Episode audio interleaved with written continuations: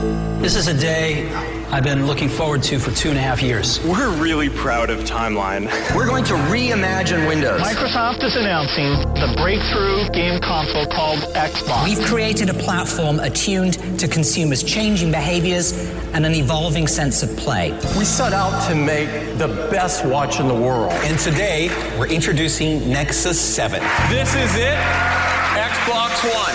And we are calling it iPhone. The latest news, the newest products, the biggest names. Welcome to Your Tech Report. Online at yourtechreport.com. Join Mitchell Whitfield and Mark Aflalo for the next hour of Your Tech Report. Welcome to it. Happy holidays, happy new year, happy everything. Welcome to the first edition of Your Tech Report for 2017. On Twitter, we are at Your Tech Report, Facebook.com slash Your Tech Report. Hopefully, you're following us on YouTube, YouTube.com slash Your Tech Report online. As always, I am Mark Aflalo, welcomed by Mitchell Whitfield in Los Angeles. Mitchell, it's so nice to see your face.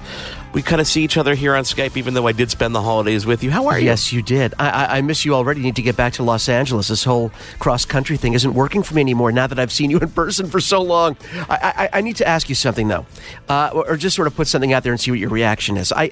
I always feel like this little, it, it, it's a little sad after the holidays, don't you admit? We have such, in a short period of time, we have Thanksgiving, we have Christmas, Hanukkah, Kwanzaa time, and then we have New Year's right packed into within a few weeks of each other. And then yeah. when it's over, there's this just, oh, this, of course, first of all, you have to recover from it physically and mentally. Yeah. But there's sort of like a disappointment, a little bit of depression afterwards that it's all over. But with CES here now, there's no time to be depressed no, because not. it's like Christmas, Hanukkah, Kwanzaa all over again. We get to, we get to have all these great things to talk about and now be teased for uh, throughout the year. So I, I, was sad, but now I'm excited like a minute later because I know I can't be sad. We have CES, man. We have CES. No, and, and, normally every year what we do is we spend as much time as we can getting a lot of interviews and talking to a lot of the people um, who are at CES and the big announcements. And we're going to be doing that, but we're going to be spreading it out over the next month, really, because I don't want to try and pack everything into one show. I want to really focus in on a couple of the key companies and, and a couple of the key products and services. And we're going to talk to all these great companies, uh, Chamberlain,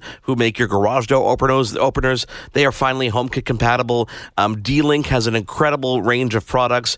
Um, if you if you've been following us on YouTube, you know we've been doing a couple things. One thing is we have we have these ongoing giveaways. If you click to YouTube.com/slash Your Tech Report online right now, we've got one ongoing right now. We've got more giveaways coming down the pipe. But you may have noticed that earlier this week I posted a video about a brand new product from Linksys. Oh yeah, they had sent this to me. I had a media briefing a couple months ago. Okay, and they sent me the product a couple weeks ago. So I had but time. You, by the way, you wouldn't even tell me about it. Just so our audience knows, you wouldn't even share it with me until it was time. No, just I, to, yeah. And, and, here's the thing: so Linksys is known uh, since their infancy for incredible networking products. Whether you're yeah. a hardcore gamer, they've got solutions for you, and they've got a great new gaming router out there. Um, or if you're into just regular home networking, this one product that they sent me is called Velop, V E L O P. And when they demoed this to me, I said, okay, this is obviously a no brainer. This is their first entry into what they're calling and what everybody's calling the new buzzword is mesh networking.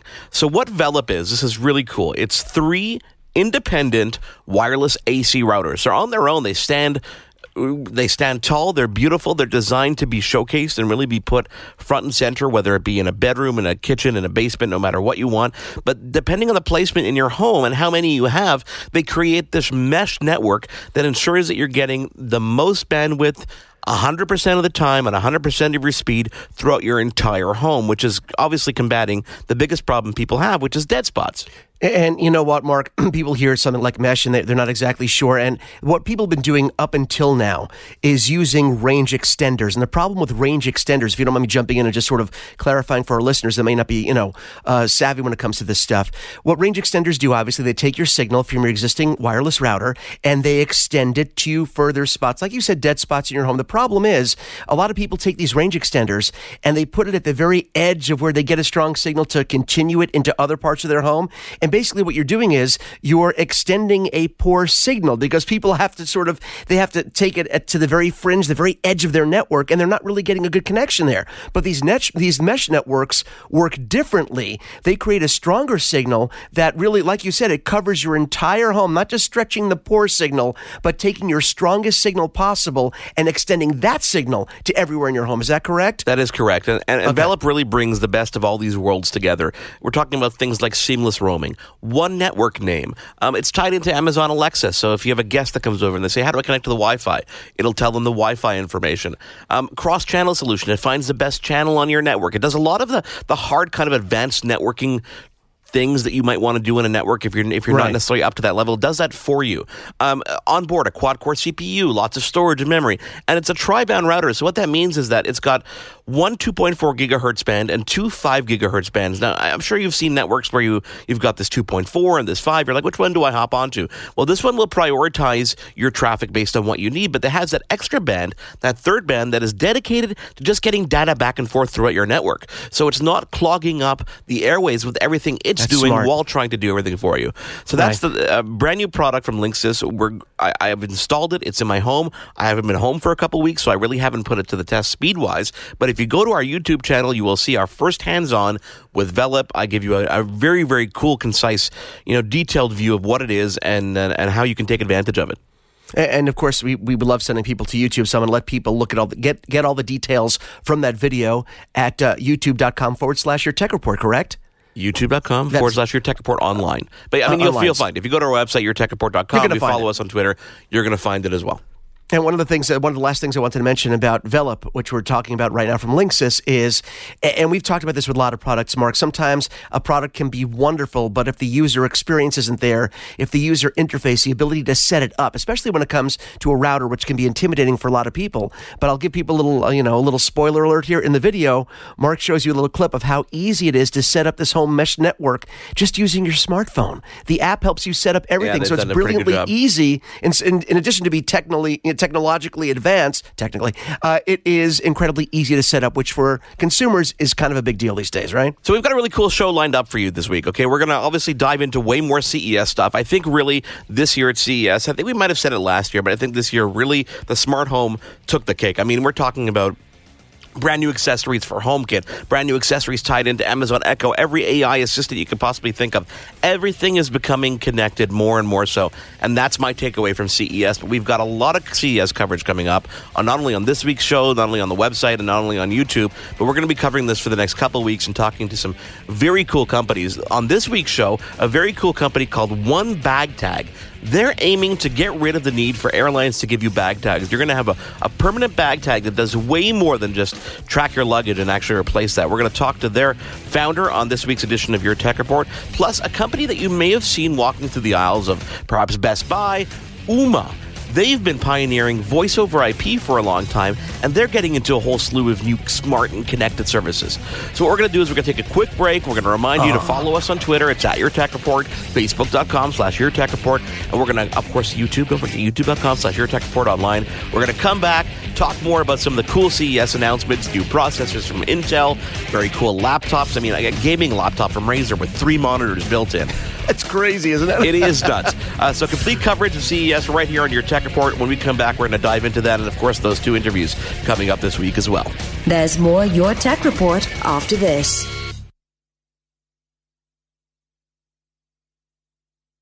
Now, back to your tech report. Welcome back to your tech report. Mark Aflalo in Montreal, Mitchell Whitfield in Los Angeles covering all things CES. Follow along with us on Twitter. It is at Your Tech Report, Facebook.com slash Your Tech Report, YouTube.com slash Your Tech Report online. Very cool stuff there, including our giveaways, our exclusive with Linksys Velop. Lots of cool products. Uh, we, we go hands knee deep, Mitchell, into the new MacBook Pro with Touch Bar, which we will get into for sure because. Um, because I it's a because it's a personal subject for me and for you, for both of us. Definitely, it's something that yeah. uh, I'm getting a little frustrated with. So we'll we'll get into that for sure. Um, but but lots of lots of things in CES. You know, as I kind of alluded to before we took that quick break, um, I, I, think this year really the smart home really took the cake. Everything smart home and AI and how that really meshes together. I mean, everything is connecting to everything, whether it be connecting you to your devices like your toaster and your coffee maker, or it's connecting you and those, you know, Alexa and Google Home and Apple's HomeKit directly to those devices. Lots of cool things, and and one of the ones that really caught me off guard, which was a connected shower by the company Moen, and uh, and Go ahead, Mitchell. I mean, this is no, no, you, you think in your head you're like, "What connected shower?" But but there's, there's it, it sounds ridiculous. There. I was going to say for a lot of people, it's going to sound, "Oh, this is too much. This is too much." But when you think about it, what wouldn't be better if you had more control over it? I'm not talking about relationships, folks. It's a whole other show for a different doctor, but I mean, when you think about it, I don't even know how this Moen shower works. We haven't talked about it yet, but imagine, I'm imagining my head now, I'm imagining the possibilities that you could preset your shower for a certain temperature that, because sometimes, you know, getting the temperature just right, you feel like a mixologist. You feel like, a, you feel like a chemist trying to get, okay, if I turn the, the, what did I do last time when the shower is perfect? Two degrees on the hot side, one degree on, and, and it's, it, imagine you could do that all digitally, have it set up for certain parameters, certain time frame. That's brilliant. And that's, I have to give you credit, Mark. Again, again, I have to give you kudos. I've done this before on the show, but you were on top of this at least two years ago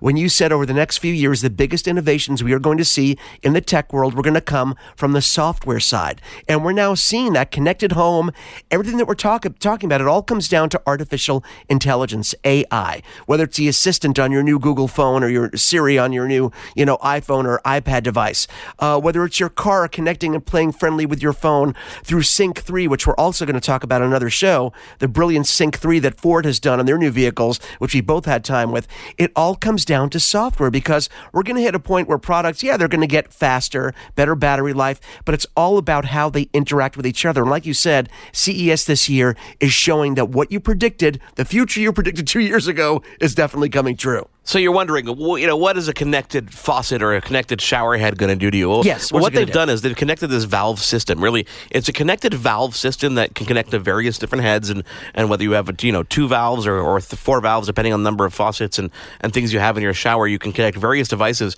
But imagine things like this. Imagine you you wake up in the morning and you can start your shower from your phone, or you can start your your shower from Amazon Alexa. You can say, "Hey, I'm, uh, you know, Alexa, turn on Mark's shower," and it's going to automatically know what temperature I like my shower on. It's going to automatically know you know, what kind of pressure I like on my shower because it can control these features. Uh, plus, it can actually store up to 12 different customization features. So, whether it's you want to sleep in a little bit longer and you want to get the water just right before you walk into it, whether you want to shut it off and have a timer for people who maybe use too much water, there are a lot of use cases where a shower that is smarter may help your life. And this is one company taking that to a next level by integrating the two of all, you know, the best of all these worlds into one product.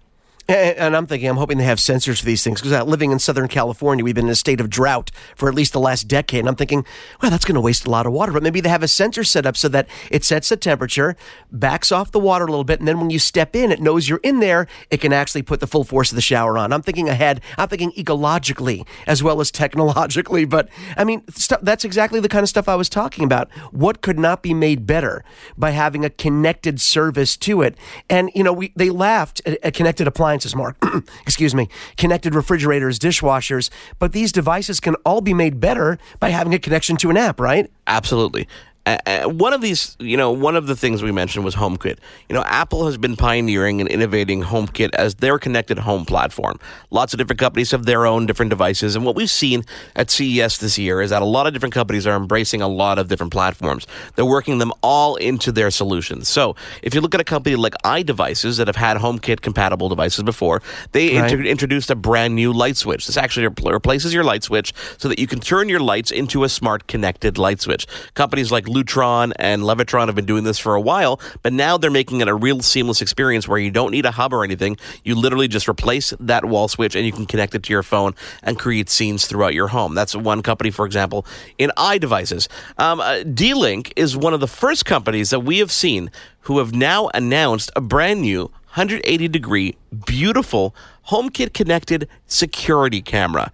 Now, D-Link has been doing their beautiful my, you know, my D-Link connected cameras for quite some time, but this is the first time that we're seeing something connect to Apple's HomeKit environment, which means you'll be able to see images on your watch, which means that you can trigger things. So, for example, when your door opens, you can take a snapshot of who's coming into that door. Plus, Ah, with that whole smart. 180 80 degree camera, you're getting a beautiful, beautiful image in full HD, which is really, really neat. And it's a first from really any company to have a camera that has HomeKit compatibility reality.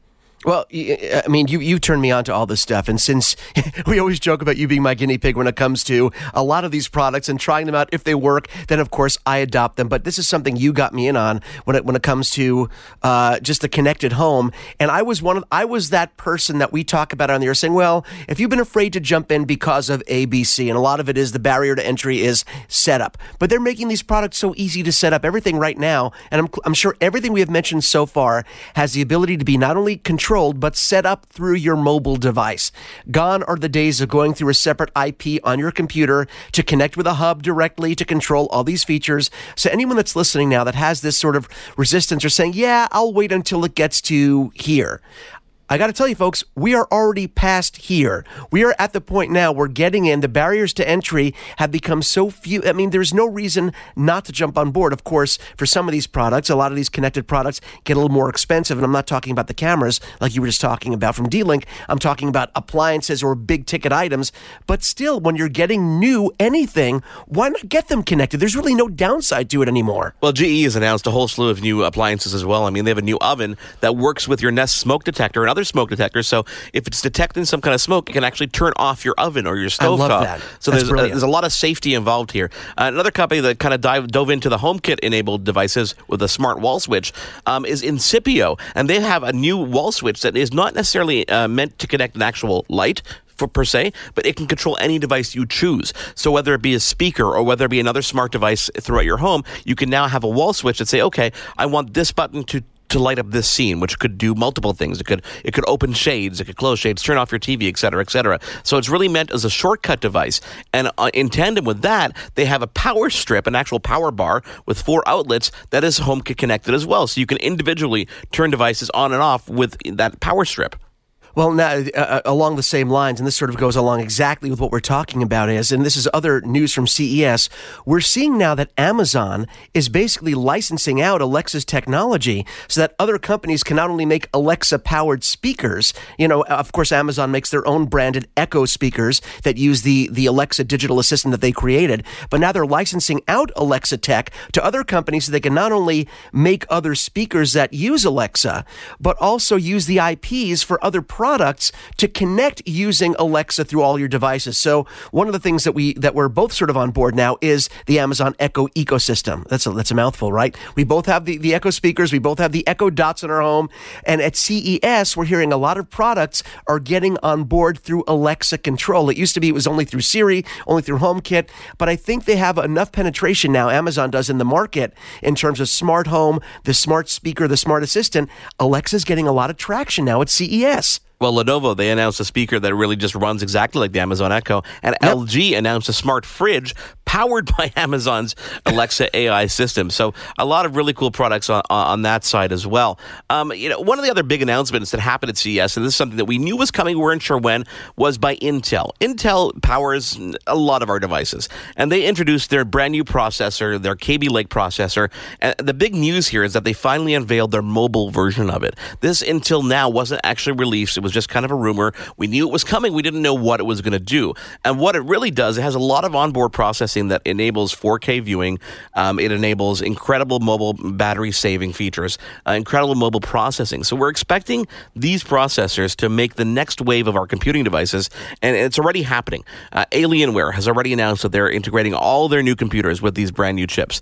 Um, Razer has a brand new gaming laptop that's going to be powered off these brand new chips with three monitors built in. I saw that's incredible. So it's I mean, incredible. When a company like Intel releases a brand new chip like this, this is pretty big for the marketplace because it's not just okay, hey, we have a new product. They're introducing something that is going to be in every single product that we're going to see down the road. And I'm excited to see those things pop up in, in new iMacs and new MacBooks and new Surfaces and new lots of new computers. Well, you, mentioned, of course, the Mac lineup, which has been a bone of contention, not between us, but for both of us in terms of our uh, disappointment in the release cycles. But uh, speaking of release cycles, how is this going to affect, Mark, uh, the MacBook Pro specifically? I know we're going to have a chat about the MacBook Pro later in the show, but we're talking right now about Kaby Lake.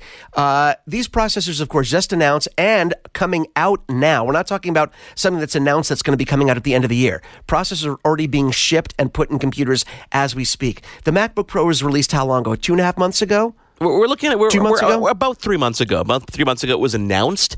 Um, Right. We haven't seen them actually getting into people's hands for the past. Uh, I, I would say I would say two months. We've seen them in hands. We've seen first hands-on reviews. I only got mine about you know three weeks ago. I've been using mine for three weeks, and it's funny because I did the unboxing that we have on YouTube.com/slash Right. Tech Report online, and at that point it was really it was an unboxing. I just set up the computer, but there's a lot of things about that device that kind of irked me before I even purchased it. Number one was the fact that it didn't have those new processors in there. You know, we're Right. already starting. And we're getting out of the gate with a, with an older generation processor, which is fine because it's a powerful processor, but a lot lot of limitations there and a lot of changes to get used to that were kind of bothering me.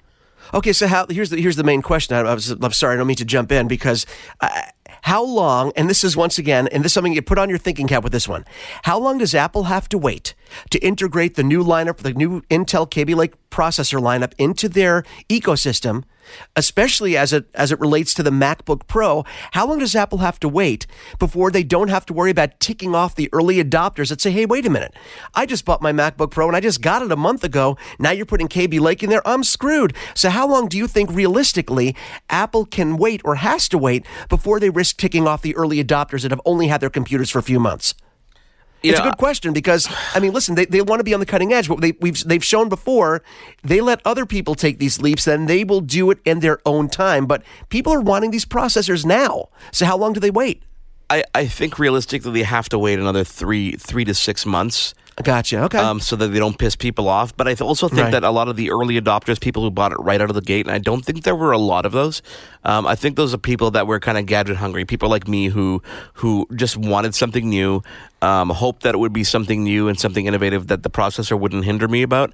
Um, I, I don't necessarily. I think the people who are really hardcore people who need that power are probably still waiting, still waiting to see when those processes are going to be instituted, when and, and how the changes affect things. I mean, there's a big change with that USB Type C connector. You need lots of dongles and lots of different things to interconnect. There's a lot of things Right. to consider. You know, if you look at the other other lineup, I mean, I know the quandary that you're in. You have a you have a Mac Mini that you've been using, and it's a maxed out Mac Mini. You've been waiting for that sweet spot computer to come in that hasn't in the iMac. So you're wondering now, you know, do I get a MacBook and use an external monitor and use a hub? Right. You know, there's a lot of questions there, and I, I'm going to do my full hands-on review, and I'm going to tell you right now, as of where it stands today, when we're we're recording this show, um, my hands-on is not going to be a very positive one with this device for for many reasons, and one of which is the palm rejection on that trackpad, which I know can be fixed with software. I think.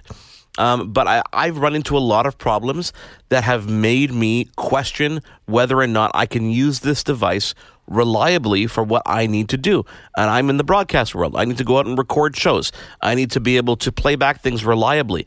And if graphics are going to cause my computer to freeze or keys are going to get stuck and some of the things that I'm dealing with, and this is something I'm dealing with, not necessarily everybody that's out there, Right. I don't know if I can put my trust behind that machine.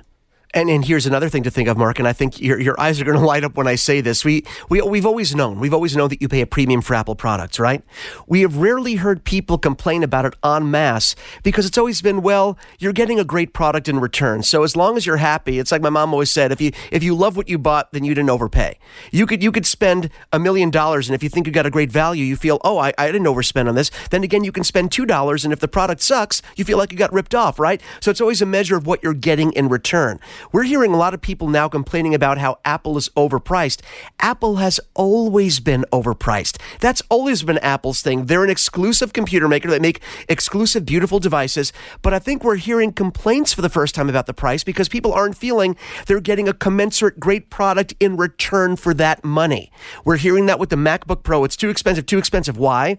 People are upset about the USB-C only, the only ports. They're they're they're upset about that not having the new processors in there. They're they're upset that a Mac, that it's something called a Pro product. It has Pro in the name. Only has a max of 16 16 what gigabytes of RAM.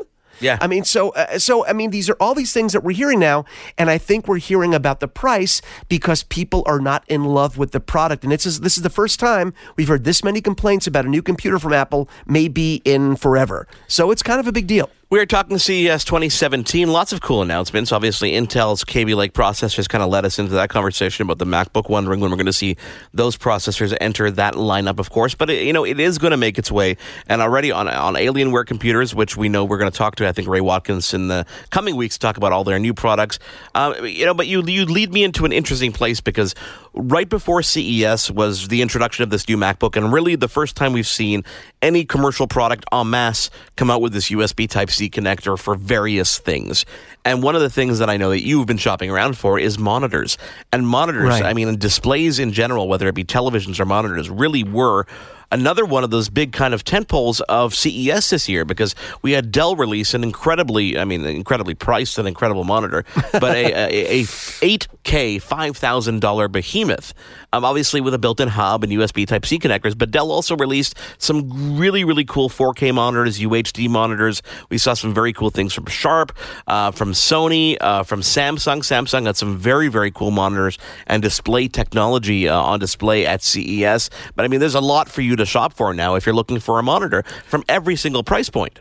Uh, unfortunately for me, uh, I I think that you know Apple. Apple is a trendsetter. We've been talking about them for a while now on this particular episode, but uh, Apple's been a trendsetter. They they put out products, and the, the industry sort of follows suit. Unfortunately, something that Apple what did away with years ago was the 24 inch form factor. I thought the 24 inch iMac was the sweet spot in terms of iMacs, right? They got rid of it. They said 21.5 and 27 inch are the way to go. Unfortunately, there's been a trickle down effect in the in the industry, Mark, where I think that companies, even companies like Dell and LG, are still, even with all their new stuff coming out, They still that form factor. They they skip the 24, which for me on my desktop is the perfect size. Now, granted, bigger is better when it comes to monitors, and apparently a lot of other things too. Um, but a 27 inch monitor, as much as I love it, in my particular workspace, a 24, even two 24s work better for me than a 27 inch monitor. I know that sounds crazy. So I, I, it kills me that the 24 inch form factor is being ignored, especially when it comes to 4K and IPS panels. Well, I'm gonna I'm gonna challenge you, Mitchell, because the new 27 inch monitors. I mean, we're seeing HDR and a lot of things pop onto these monitors. Uh, the new 27 inch monitors having the bezel-less design, I think, will fit quite nicely onto your form factor, into your desk, and replace the 24 inch nicely, and not necessarily take up the space that an older 24 inch might have taken before. So maybe you need to start looking at a 27 inch, perhaps a 30 inch, beautiful 4K UHD monitor.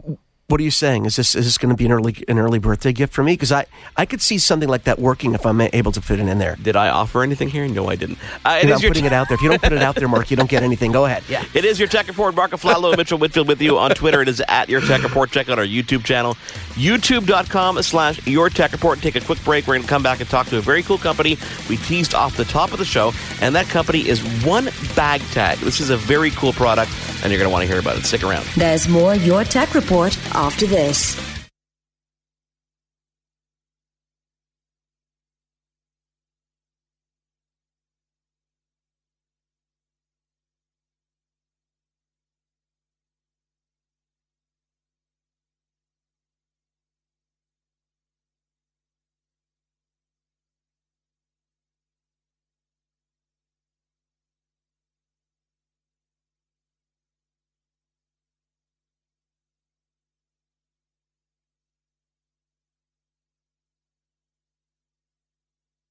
Now, back to Your Tech Report. Welcome back to your Tech Report. Mark Aflalo and Mitchell Whitfield with you on Twitter. It is at your Tech Report. Don't forget to check out our YouTube channel. Lots of cool stuff that we profile, uh, cool giveaways. YouTube.com slash your Tech Report online. Mitchell, CES, we're going to be talking about this for the next several weeks, I think, to come. But there's one company in particular that we're going to talk about right now, and that company is Ooma. Uh, yeah, no, this is something. This is something that I was kind of excited about once we discussed it because we we are in a time right now where so many people I think are going to move to their cell phone as their primary phone. Am I correct? A lot of people are saying, "Oh, just call my cell. I don't even keep my home number anymore." But keeping your home number is not only incredibly easy now. Uh, with services like Ooma, but it, it becomes even more important when you hear about the new services that Ooma is offering. Am I right? Oh, listen, definitely, and let's let's bring on uh, PR director of Ooma, Brian Jaquit. Welcome to your Tech Report. It's so nice to have you on. Thanks for having us, guys. You know, this is like the last couple of days of CES. You must be absolutely exhausted, so I appreciate you taking the, the time to be here. But can you can you share with our listeners because I don't think Ooma is necessarily a, a, big brand name that people necessarily know about, which is why we obviously want to talk to you now because we want to introduce a lot of our listeners to what Ooma has been doing before we kind of go into what you are going to be doing with these CES announcements. Yeah, that, no, that's a great great point. And you know, Ooma's been around for oh geez, almost ten years now, I think. Um, and it's a it started out as basically a um, replacement for your home phone. It's a VoIP service uses the internet to deliver crystal clear nationwide calling. Um, and it was a box that you bought, and you installed it in your home and connected it to your internet connection, and then you could port your existing landline phone number over to it if you wanted to, or you could create a new phone number. And over the years, we've dramatically reduced the cost of that box. It's only uh, $99 uh, US now, I believe 129 Canadian. Um, so it's you know it's it's it's to a price point where it's very very easy. And I think that kind of to your point earlier, you're talking about you know landline versus cell phone.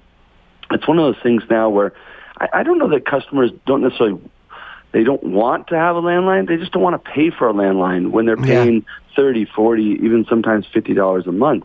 And having a solution like Ooma, which we'll talk about this, that wraps around a lot of smart home technologies and also is just a smarter home phone to begin with, um, starts to make a lot of sense. And you might not buy it necessarily for the phone, but because that phone is in your living room and because that, that hub is, is there, there's a lot of really cool stuff that we can do that, that brings safety, security, and peace of mind to the consumer. It's funny, Brian, because there's this ancient stigma kind of around having that home landline.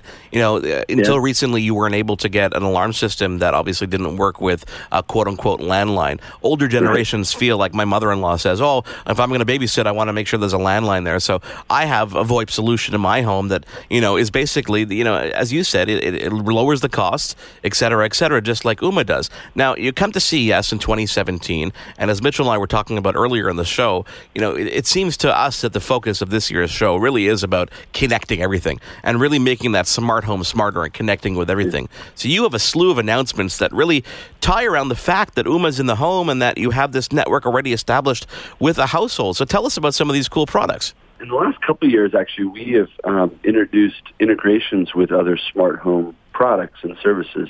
A couple of years ago, we integrated with Nest on the thermostat and uh, Nest Protect. And last year, at this time, we integrated with Amazon Alexa or Echo uh, with via Alexa to uh, which is everywhere at this show. By the way, it is uh, it's it's kind of taken over um, uh, CES, I would say, um, uh, with with the uh, the Echo ecosystem, if you will. But you know, we use uh, we use Alexa to make uh, hands-free calling this type of feature, but it's cool. You can say, Alexa, call home, and then your phone will ring, and it connects you to that home number. Um, the other, you know, smart home products and services like uh, the Nest and also like LIFX, which is a smart light bulb, are more about, you know, uh, safety and security. You can be notified uh, if you get a, a, an alarm detection for smoke or carbon monoxide and then be directed to call 911. So we had all these integrations with third-party products and services, and we'll continue to do that. That, that is an important part of the ecosystem. But we also felt like, hey, you know what? There's a there's an opportunity here for an Ooma branded product and service that provides some real value for consumers at a very very low price, and that's what uh, we're introducing, which is Ooma Home Monitoring. Now, th- this is really important, uh, Brian. This is Mitchell. And uh, you touched on something that I think a lot of people don't necessarily realize when they think about a smart home or home automation. Most people think on the more practical side of, okay, I can turn on my oven. We talked about a, a new shower, yeah. connected shower head that Moen was bringing out. So everyone knows about the connected parts of our home that we can control. But you mentioned something, and this is stuff that Ooma does, which really intrigued me when I was reading about it. Stuff like water sensors. If there's a problem yeah. with your pipes at home, Ooma can tell you this doors and windows motion. So we're talking about not just safety for uh, your home being protected from the from outsiders coming in, but also being protected from itself when things go wrong in your house, as things always do. And this is something I haven't seen before. Yeah, and we're I think we're coming at it at a, at a pretty unique angle too, um, because we have a communications hub in the home, and that's where I get back to this whole thing about having a landline hey, you might not use it as much, but it's a central communications hub that actually can be really beneficial to you. And, and here's what I mean. Ooma, home monitoring consists of uh, you know a service wrapped around uh, three sensors at launch: water sensor, as you discussed, uh, door window, and motion. So let's let's just give you an example. And, and these things actually are really easy to install. They're between 25 and thirty-five dollars each. Uh, they install wirelessly to your Ooma handset or Ooma hub, um, the same way that actually you can can uh, configure your your handset to your hub. Um, just a couple seconds, and it like it finds itself. It's uh, it's connected via DECT, uh, and there's a level of security around that, which is actually really really important because we've talked we've heard a lot about security vulnerabilities with smart home products and services. And once in place, I'm in Las Vegas. My house is in California. Uh, let's say I get a notification that the door has been opened or the or the window has been opened. I get a notification on my phone. I can get a text notification. I can get a notification, you know, via the the iOS notifications or, or Android notifications, or I can even get a call. Um, once I see that, I open up the app, and maybe then I see another notification that uh, motion is detected. Okay, well, something's not right here. Um, if I dial 911 from my cell phone here in Las Vegas, I'm going to get the 911 dispatcher, which does me no good because 911 doesn't transfer your call to your local dispatcher. Yeah, that's se. right. Um, but we have a little button. It's actually not. It's actually a very big button in the app that says "Call 911." And so when you hit that, it asks you, "Hey, do you want to place a 911 call from this address?" And it lists the address of your Ooma device. And if you say yes, then we make a call using our cloud infrastructure and technology to that local 911 infrastructure or 911 dispatcher through your cell phone. And in, in seconds, you're talking to your local 911 dispatcher. And you can say, hey, I think there's a problem in my house. Can you send emergency, you know, vehicle, uh, a police officer to go check it out, you know, immediately. Now, this is a DIY, you know, solution, not only for installation, but also self-monitoring too. It's not a third-party solution. And there's benefits, I think, and there's, you know, also there's some challenges, right? The benefit, though, is that, that you're basically in total control. You're just, you're talking directly with those personnel you can make the decision to call 911. Um, the third party would be like, you know, hey, we sense something wrong. Calls you, you call them back, or maybe you talk to them, and then they say, do you want us to call emergency personnel? And, and they can do that, and that's great, but it, it kind of goes back and forth there. Yeah. Whereas in our solution, with a touch of a button, you're talking to someone immediately. You know, listen, my, my, my mother in law was uh, staying with my kids a couple weeks ago. We were just downtown. We were getting a night away from the kids for a couple, you know, obviously just for whatever reasons. Uh, and um, and she didn't know how to disarm the alarm. Uh, and we have a centrally monitored alarm. And next thing I know, firemen are walking through my house and the police are over. Had I had the ability to get a notification and been able to check it myself, um, right. then you're, you're illustrating a perfect example where Ooma would have saved me uh, a the cost of having that false alarm happen, and b the right. headache of having the police come over and um, you know everybody distracted at six o'clock in the morning. So I definitely see the use case here we're starting out with three different types of sensors, and obviously moisture you're not going to call 911 for, uh, but you could call a neighbor and be like, hey, look, I, I, you know, and and you know, we didn't talk about this as well. I mean, it, you know, what's what's really valuable about this also is that I could be out of the country, right? I could be in another country, um, and I can use basically as long as I have Wi-Fi, I can still use the app to be communicated via our Ooma app directly to the 911 dispatcher. Um, so there's a real value there if you're traveling internationally or you're on holiday or what have you. Um, I, you know, I think that that you know, we, we also do a number of little things that aren't even related to home monitoring around the Ooma phone. You know, you made a good example about your, your mother-in-law.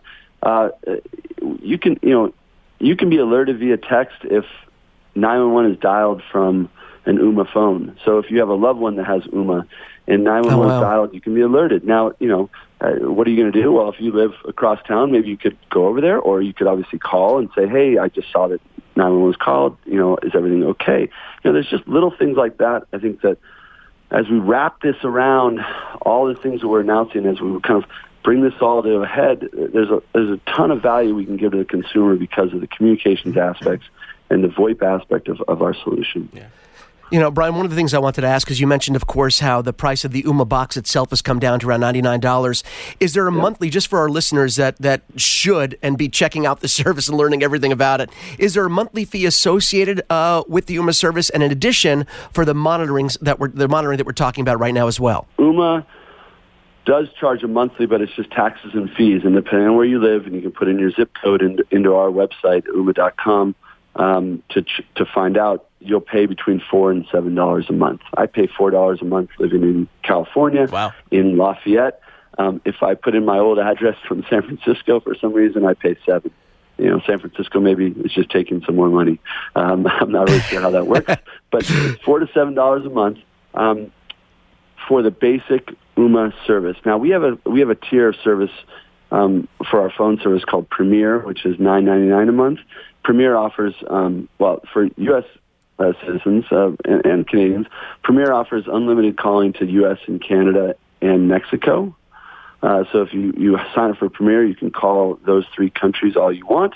Um, it also offers a whole slew of other features, instant second line, um, a call blocking uh, feature that is actually very, very popular that allows you, you know, a, a tremendous amount of, of, of ability to, to call block. Um, I re- the reason I bring up Premier is that if you are a Premier subscriber, you don't pay a monthly fee for Ooma home monitoring. It is built into the Premier uh, subscription fee of nine ninety nine a month. If you are not a Premier subscriber, and if you just are a basic Ooma customer who's paying taxes and fees on a monthly basis, you will pay $5.99 a month for the Ooma home monitoring service. Uh, if you, and again, I, I, apologize, there's so many different levels here. If you only have one sensor, uh, for some reason, I don't think most customers will, but if you only right. sign up and buy one sensor, uh, there's no monthly fee. Most customers will have you know, at least two sensors, I would imagine, in the home, and therefore it's a five dollars and ninety nine cents a month fee. Uh, but if you only had one, then there's no fee. Uh, Brian, I, I, wish that you could see Mark and I right now because you know because we record on two coasts, we're also skyping so we can see each other, and we're both clamoring to. No, I want to say something. No, I want to say that's that's the sign of a great interview, by the way, and a great product when you have both hosts clamoring to talk to you. I just want to put it in perspective really quickly for our listeners that don't have you know a context for this kind of pricing. To give you an right. idea, I thought I was getting a great deal with my voice over IP that's through my internet and my telephone, and I was paying like thirty bucks a month for the phone service throughout North America and Mexico, and then then for my home monitoring system, another $30, bringing it up to what I thought was a good value of $60 a month. But now I'm ashamed of myself because all the services you're talking about, I could be saving $50 a month. It's crazy. But hang, hang on, yeah. Brian, to, to that point, okay? So I'm paying about a $10 a month through my mobile carrier for a service they call home phone, which is basically another cell phone receiver in my home that plugs into my line. But when I look at the list of Ooma services, and I know I'm kind of going back to just the basic services at this point, I mean, for that premier service, you're talking about uh, voicemail monitoring, um, send to voicemail feature, caller name, private voicemail, call blocking, call forwarding, do not disturb, multi ring, private extension, so you can give your kids different phone numbers in your home and have it ring on different devices. There's a discovery phase, and you know I normally don't admit this to people, but I did not know that all of these existed in that premier tier of services. So add on all these other home monitoring features to it. I'm I'm I'm going to Best Buy on my way home. yeah, I mean. I- we, there is a lot of value in there, and no doubt about it. We, my my marketing uh, head said, you know, hey, our premier service is like Amazon Prime Light. I'm like, I was like, I, I, okay, I get where you're going with that. Don't don't say that though. I don't think that works, but but it is true that we are yeah. trying to pack, you know, a lot of value into Premier, and we, you know, look from a, it, it's good for us. It's good business for us to have our customers sign on for the Premier uh, membership. And, and if we can basically make it worth their while even more so now than we already have been with home monitoring, I think it's, it's worth it for us. Um, I think I said this earlier. The, the, the sensors themselves range in price from 25 to $35, depending on which one it is. Um, the motion is the most expensive one. The water sensor, I believe, is the least expensive one, or maybe the, the window door, I think is 25 the motion is 35 and the uh, water is, is $30. So, yeah, I mean, I, you know, I think that, that, again, you know, we go back to this, right? It is a, this is a DIY solution, not only for installation, but it also it is self-monitoring. So it's a little bit different. You know, we're not, we're not saying, hey, this is a fully fledged, you know, 24-7 party monitoring solution. But I also think that, that there's a, there's a huge slew of customers that are looking for something like this. Yeah that maybe live in an apartment or in, in want security. Or, you know, someone just told me today, like college students, right? Maybe they want a little level of security on on the rental property they're staying in at, at college. um, you know, people that maybe are moving from place to place that, that don't want to continue. You know, Ooma's great for that because you just plug it into the internet and it doesn't, you know, your, your phone number stays the same and you're up and running in, in a matter of seconds. Your most important pipe coming into the house of wherever you live is the internet connection. And that's, that's still true. No, that's absolutely true. Uh, Ooma.com, O-O-M-A.com for the home monitoring solution, the basic service, the premier service. We're going to spend a bit more time on this, Brian. We're going to we're going to get our hands on and we're going to spend more time with obviously the home monitoring solution. But I think we're going to have to dive into that whole premier service as well, just as a user basis and do a, kind of a review of it because it's something that I think our listeners really need to pay attention to because this is a solution that's been around, as you said, for 10 years. And just the, the wealth of features available at that price point, whether it's just the basic service, which Mitchell, by the way, it's four bucks for your your house for the basic service, and uh, obviously the, the premier service in nine ninety nine. It's going to be an absolutely uh, great buy. Brian, thank you for joining us. We really appreciate your time. Hey, thanks for having me, guys. Great talking to you. There's more Your Tech Report after this.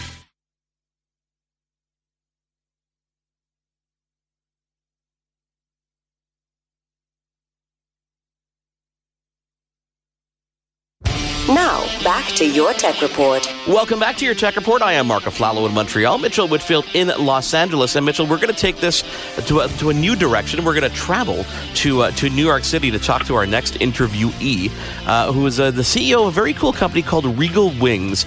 Eli Ostreicher, welcome to your tech report. And before we get into obviously anything, you know, I was on obviously looking at CES and looking at all these fun things throughout the, the travel holiday season, and I fell upon this company, this product, One Bag Tag.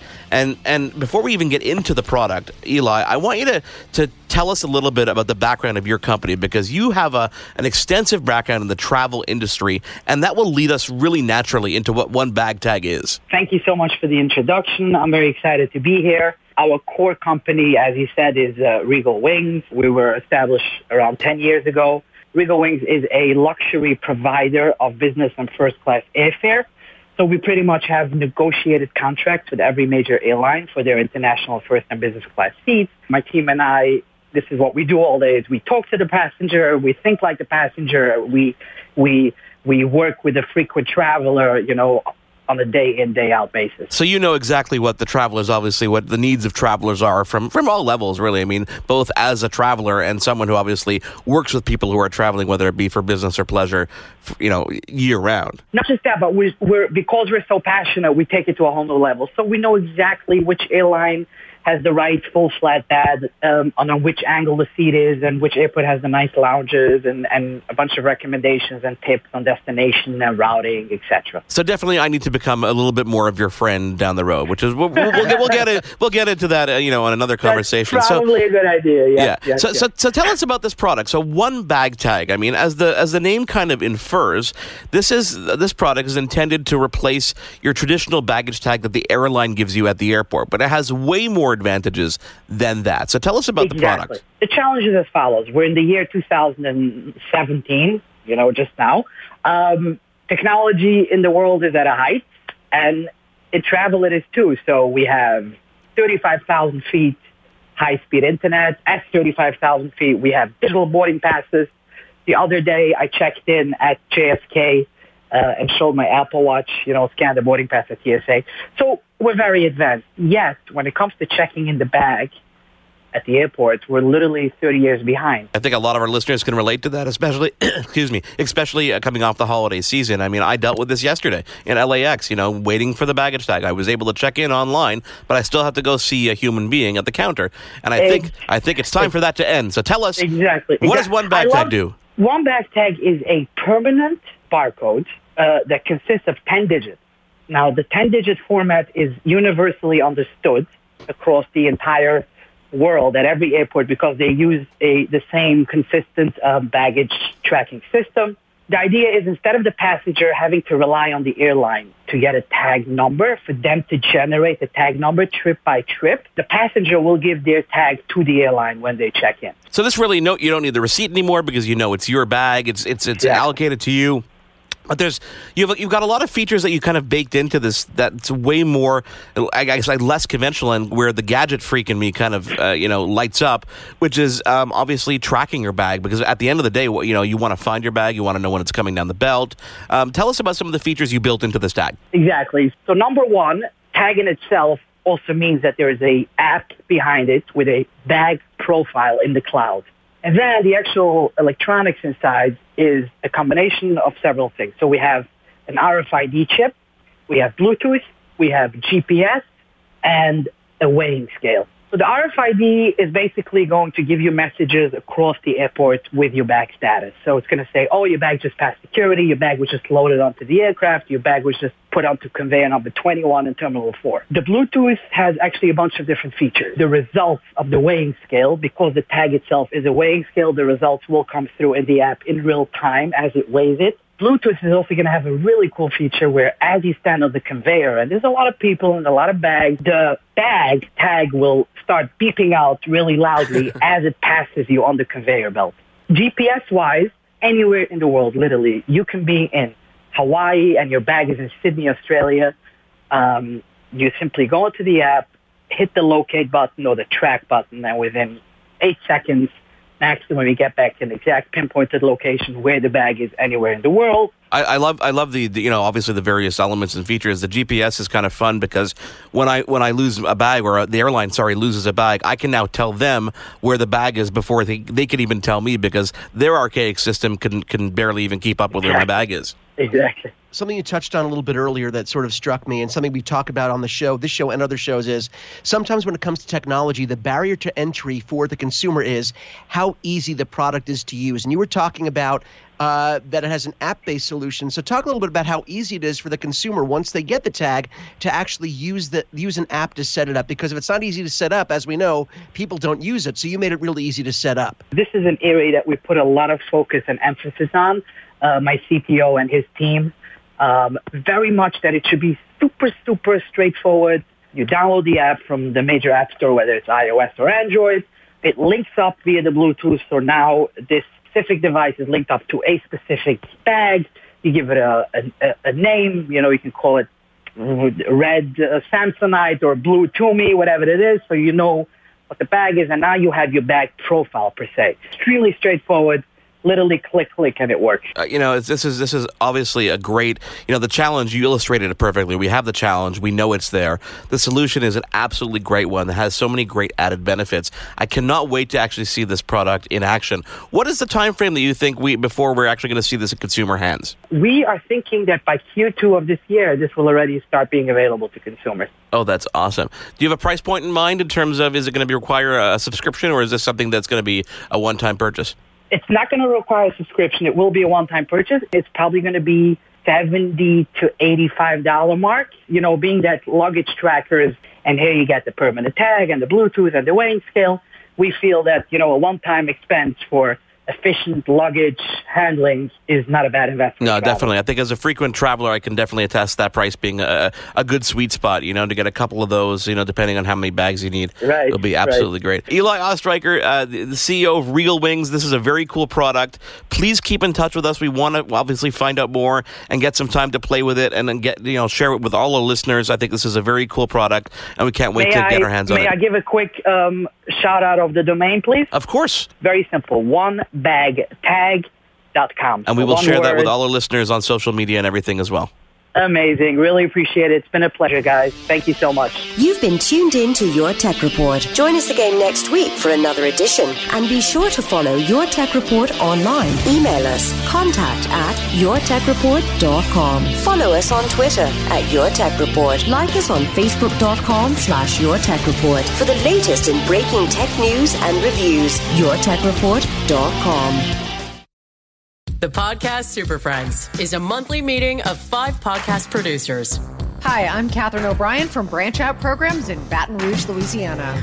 I'm John Gay from Jag and Detroit Podcasts. I'm Matt Kundle from the Sound Off Podcast Network. I'm David Yes from Pod 617, the Boston Podcast Network. And I'm Johnny Peterson from Straight Up Podcasts. Together, they form the Podcast Super Friends, an alliance of podcast masterminds sharing best practices, insights, and discussions to help make you a better podcaster. Follow or subscribe to the show on Apple Podcasts, Spotify, Google Podcasts, or at soundoff.network.